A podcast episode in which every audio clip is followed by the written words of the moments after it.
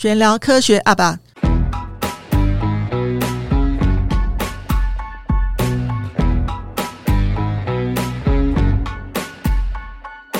我是刘璇老师，我是俊佳老师。好，我们今天这一集，我们再度很荣幸的请到四位漂亮的小女生。好，她们是今年热腾腾的北女科学班的呃高高考进去的 winner。那我我们从上一集呃的访问当中。我们其实已经可以大家知道，我觉得我自己抓到最重要的一点就是，他们知道自己是谁，他们知道自己的目标，所以他们的家长也相信他们，愿意支持他们，好完成他们那些梦想跟理想。我觉得这是很重要一件事，就说今天其实孩子如果想做一件事，家长不应该居因为恐惧而阻挡他，因为其实没有什么好恐惧的。我们任何事情做任何事情，其实都是一种赌注。好，例如说，嗯，我在做科展的时候。常这样子问我说：“会不会得特优？”说真的，我也不知道这个题目可不可以做出来，我也不知道。就是因为不知道这个题目才具有可研究性。如果我都已经知道结果的话，基本上我就不会做那种题目下去了。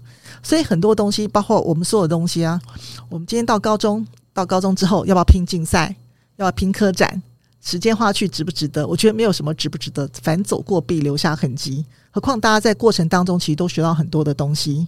好，那家雀呢，我们就再进一步再访问他们细节，是他们今年考试的时候呢，他们在这个初试跟复试对于题目，呃，大概有什么心得跟感想？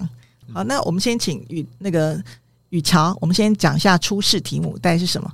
就是很多人可能都以为说，就考科学班就要超修到高一高二，但其实就就北女而言，她的初试题目是几乎你不用用到高。高一的程度，就高中以上的程度。他如果他有提到高中的东西，他也有在阅测，他是以阅测的方法来考你。所以比较重要是你的逻辑推理，而不是你有先上过什么样的知识。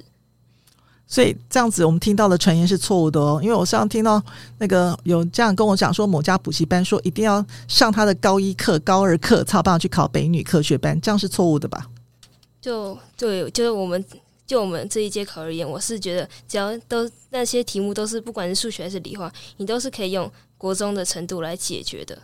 其实不是你们这一届，我觉得每一届我听到的其实都是一样，这才是一个理念。就是因为其实科学班是要选出聪明的学生，对于科学有兴趣的学生，并不是要选出一堆超修的学生。好，初试大家补充完了嘛？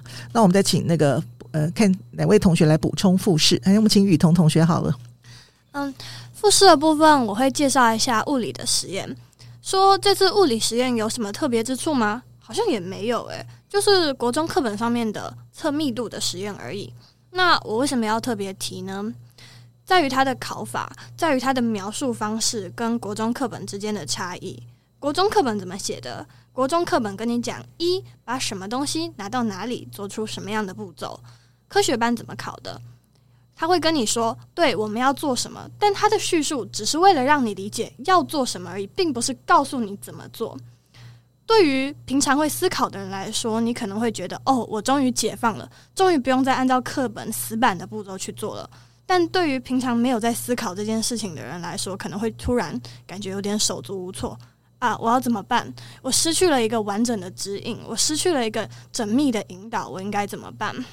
那这里要感谢一下刘璇这边的培培养，因为他之前的实验便是这样子，不跟你讲步骤，跟你讲一下原理，然后引导你去思考的。我觉得这个办法会让你更容易的去面对复试的考题。但是我们之后其实我们还是要做讨论，让大家上台分享自己的步骤跟方法，对吧？是这样子的交流，能够刺激彼此的大脑，让大家的想法更多、更有创意。嗯。就是有有有点像我当初在做那个独立研究课程的时候，例如说我们要选科展题目，我也不是一开始就说哦，我们要做这个题目，然后给他们步骤照着做，因为我不希望是这样子，因为我们希望培养出来是有能力的学生，所以一开始的时候，其实我们会互相分享、互相刺激我们的想法，所以很多东西是，例如说测量方法有很多种，其实当你刺激一下的时候，很多种方法就会突然冒出来，是应该这样子。所以而且最重要是做实验，其实没有一定的步骤，那。其实我们在培训过程当中，我们应该还有在教你们怎么写报告吧？因为他应该他诶，他最后是要叫你写数据，还是要也会让你写出步骤呢？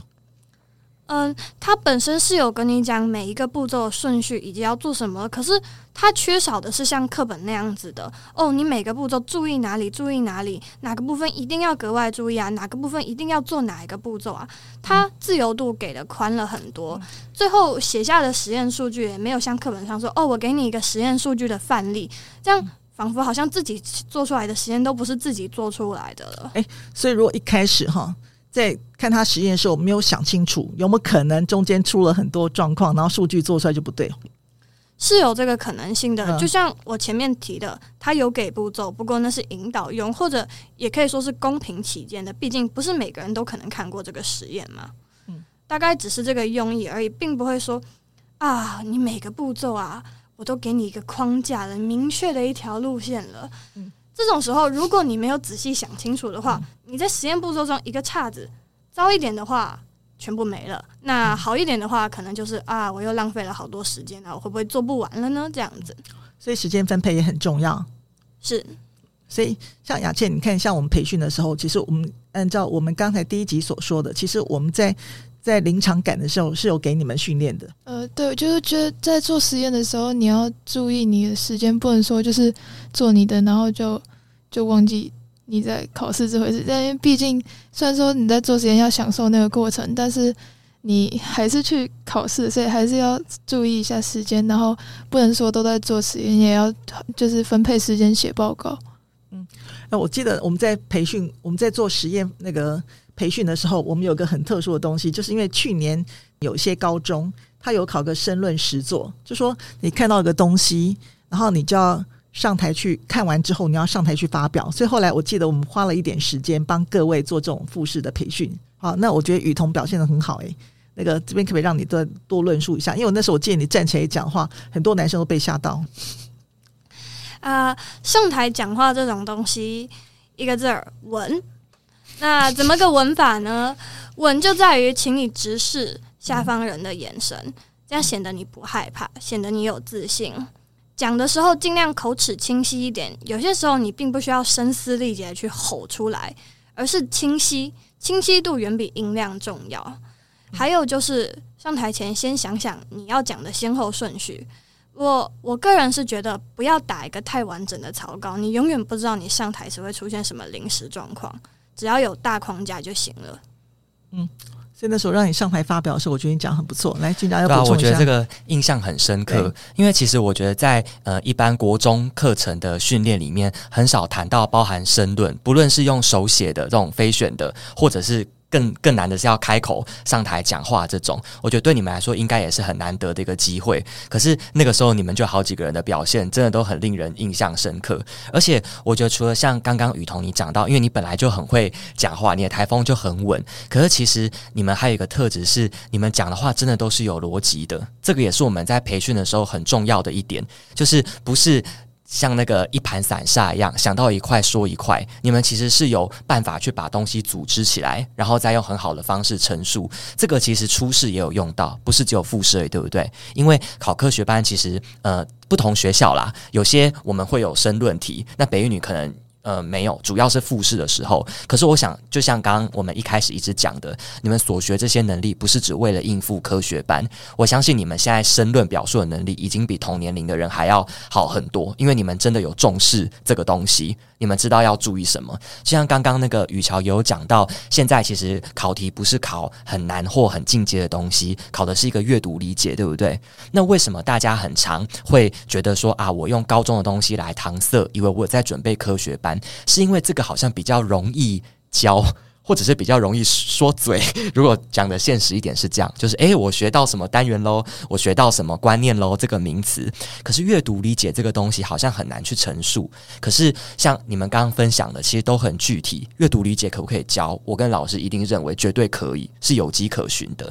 包含我们在带你们解题的时候，你怎么样去找到关键字？你怎么样去做分段，找出重点？这个才是真的。很重要的能力，其实不是只有科学班内，你们之后要面对升大学，现在的字数都越来越多了。好，不论是学测或是分科测验都一样，这个能力是很重要的。嗯，所以呃，刚刚主要讲到申论的部分嘛，对不对？那实验的部分，你们刚刚讲到呃，除了物理以外，那其他科的状况是什么呢？要不要请文玲分享一下？比如说化学，我们做了什么东西？我们这届化学是考未知物的测定，它比较不一样的是，没有给你那个未知物的化学式，也没有跟你讲那是什么，所以一切都要靠你当时的临场反应，并不是你背多少东西你就能解出那个东西。嗯，你要就是。做实验，然后从它里面推理出它到底是什么，你才有办法继续往后写题目。它其实考逻辑推理能力，所以我那时候记得，我那时候帮你们在做未知物实验的时候，应该有带过你们写过流程图嘛？好，就那个流程图其实就用来做分析的。嗯，就等于说，呃，要准备复试这回事，不是给食谱式的，就是按部就班这样操作，对，像菜单做菜一样。所以，所以你觉得，如果号称说，呃，有。详细的复试题目，你觉得真的能够应付当年度的呃科学班的复试题目吗？科学班的题目变化都很大，而且每年不会考一样的东西。你看，你你都知道说不会考一模一样东西，是吧？最重要他是考什么？你觉得他想考是什么？他他想考的东西是他重复他以前出过的题目，还是在想想考出什么能力呢？他想考的是你当下有没有办法自己想出一个办法。解决这个题目，但是你们觉得思考力是天生具有的，还是其实也是跟我们后天培养有关系？因为有刺激嘛，可以培养的，还是可以培养的嘛？因为我们不断的在问你问题。好，那像雨乔，呃呃，你后来你初试完之后，你加入我们，那你有没有看到我们的那个整个那个？因为我们都还是有大家在一起，有那个团体的氛围。好，就我们所有男生女生是在一起，然后那个我带大家一起在猜复试的题目。好，那你我觉得那个氛围是很好玩的，包括同学们中间都会想到什么构想，然后就就就抛出来给大家一起来来看。哦，就是我第一，当我第一次试听完课程，就不仅老师教得好，最令我震撼的就是，就是这里的上课氛围是别的补习班没有的，就是同学间不是恶性竞争，是互相的交流与切磋。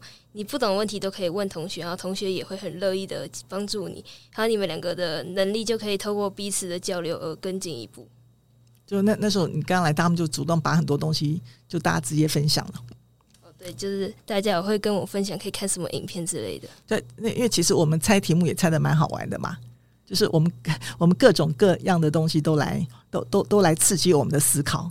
因为我觉得这个氛围也是在课程里面很想带给你们的，甚至为什么要考科学班？我我觉得啦，一我。某一个动机很重要，一个动机是这个成分，因为你们都是资赋优异的孩子。我我讲的并不是说在小在学校是普通班还是资优班，我认为你们呃了解自己的实力，然后愿意这样进阶，有勇气去拼，这就是所谓的资赋优异。嗯，但是我觉得很多的资优生，那看你是如何定义自己的，很长时候会走到一个比较孤独，或是讲白一点，有点自私的那个状况，就他会觉得我已经高人一等了，那我只需要靠自己。感觉仿佛我要赢过别人，我才能够保持这个资优的头衔。可是从我们给希望带给你们课程的感觉，然后一直到你们进了科学班，我都希望你们不是一个很孤单的自由生。就正是因为你们一群同好，然后一群脑子还不错，然后也很愿意一起投入的女生们，可以聚在一块，然后你们可以共同一起合作，解决一些问题，然后去交朋友，了解彼此，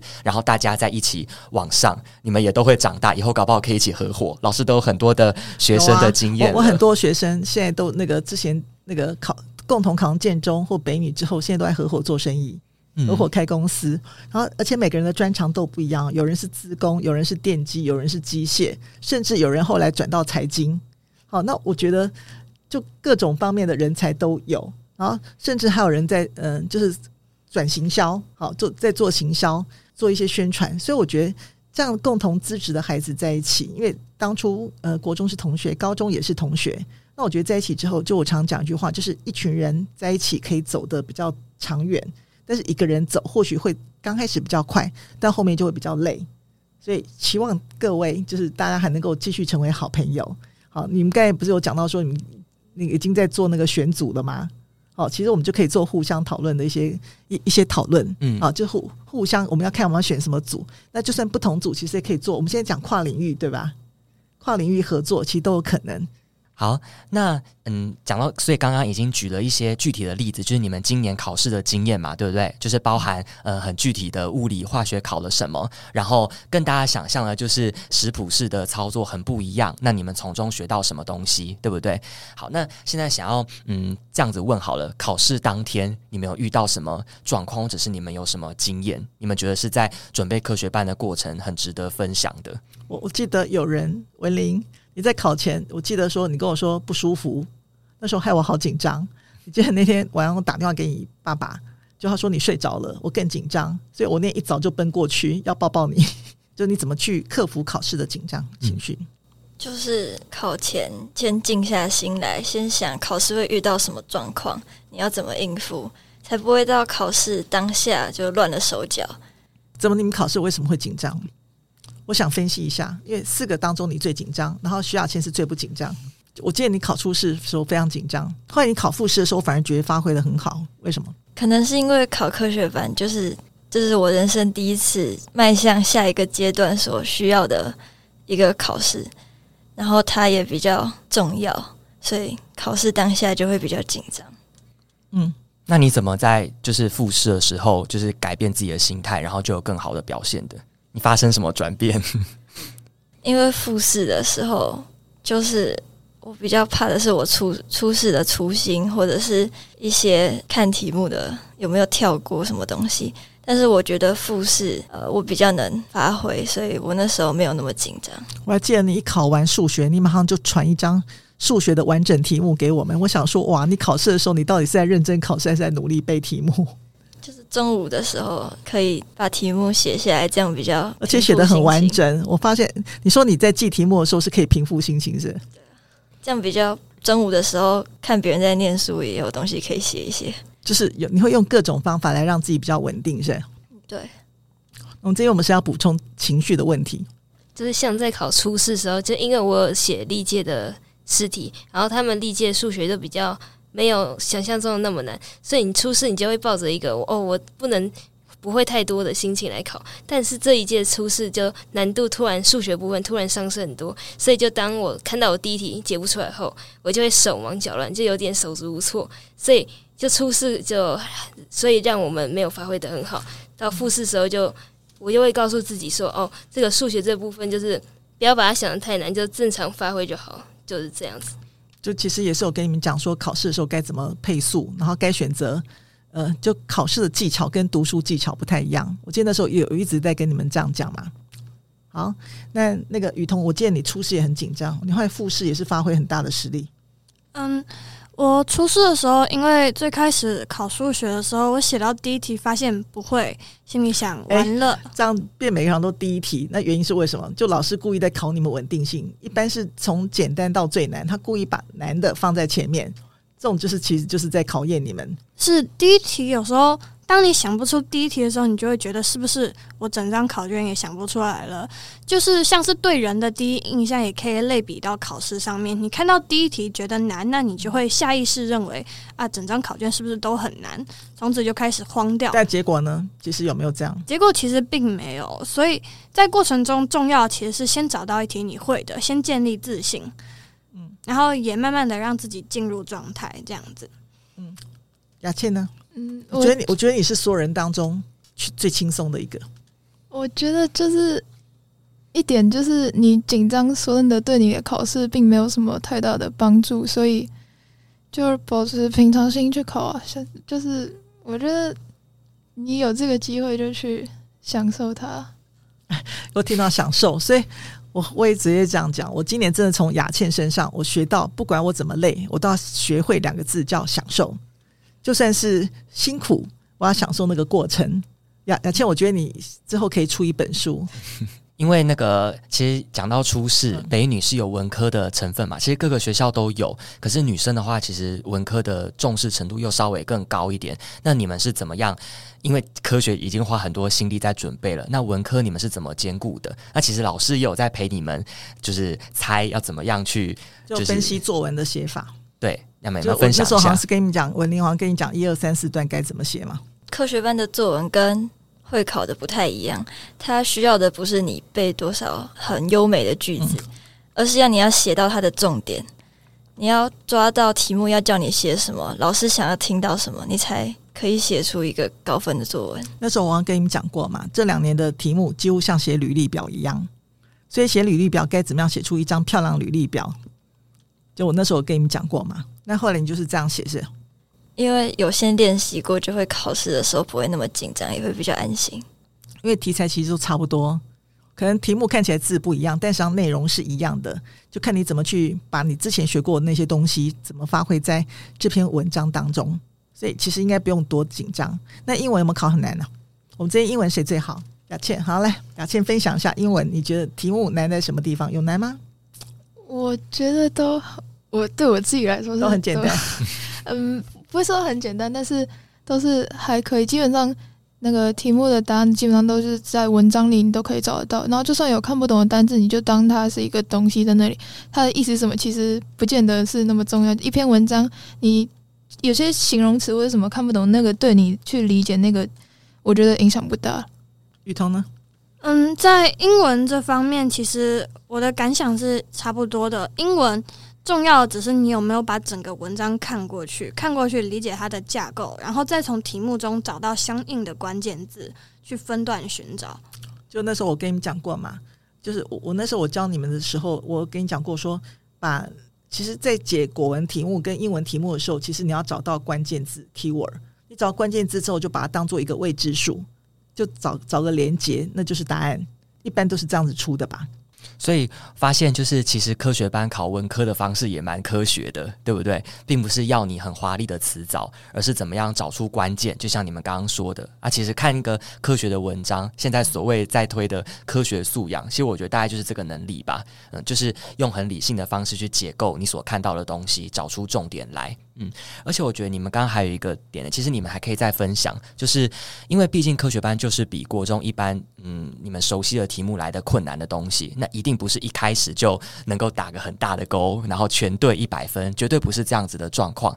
那你们又是耐挫力很很高，然后个性很棒、很坚强的的女生，而且个性这件事情，就你们刚刚说的考试经验更能够显现出来。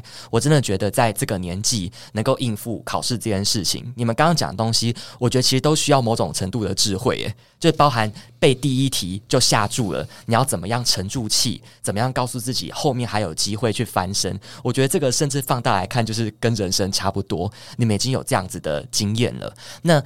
就是把范围缩小一点。你们平常还没有考试的时候，你们怎样面对自己？比如说的错题，因为其实我们讲一个很重要的学习技巧，就是做错题本，对不对？或是怎么样去订正？因为这个东西如果只是在重复会考那么简单的事情，你们可能都不会需要做这件事。可是那这样就会变成你都没有练习过。那现在就科学班的这个训练，你们懂得如何订正，懂得如何做错题，要分享一下这个很重要的学习方法。嗯，错题本这件事情呢，并不是在于你要把题目完整的抄出来。毕竟你在遇到完全一模一样的题目的几率，其实是非常非常低的。这个时候你要做的其实是，你为什么错了这一题呢？为什么错了这一题？可能是哦，我没看到这个，也可能是哦，我这个观念没搞清楚啊。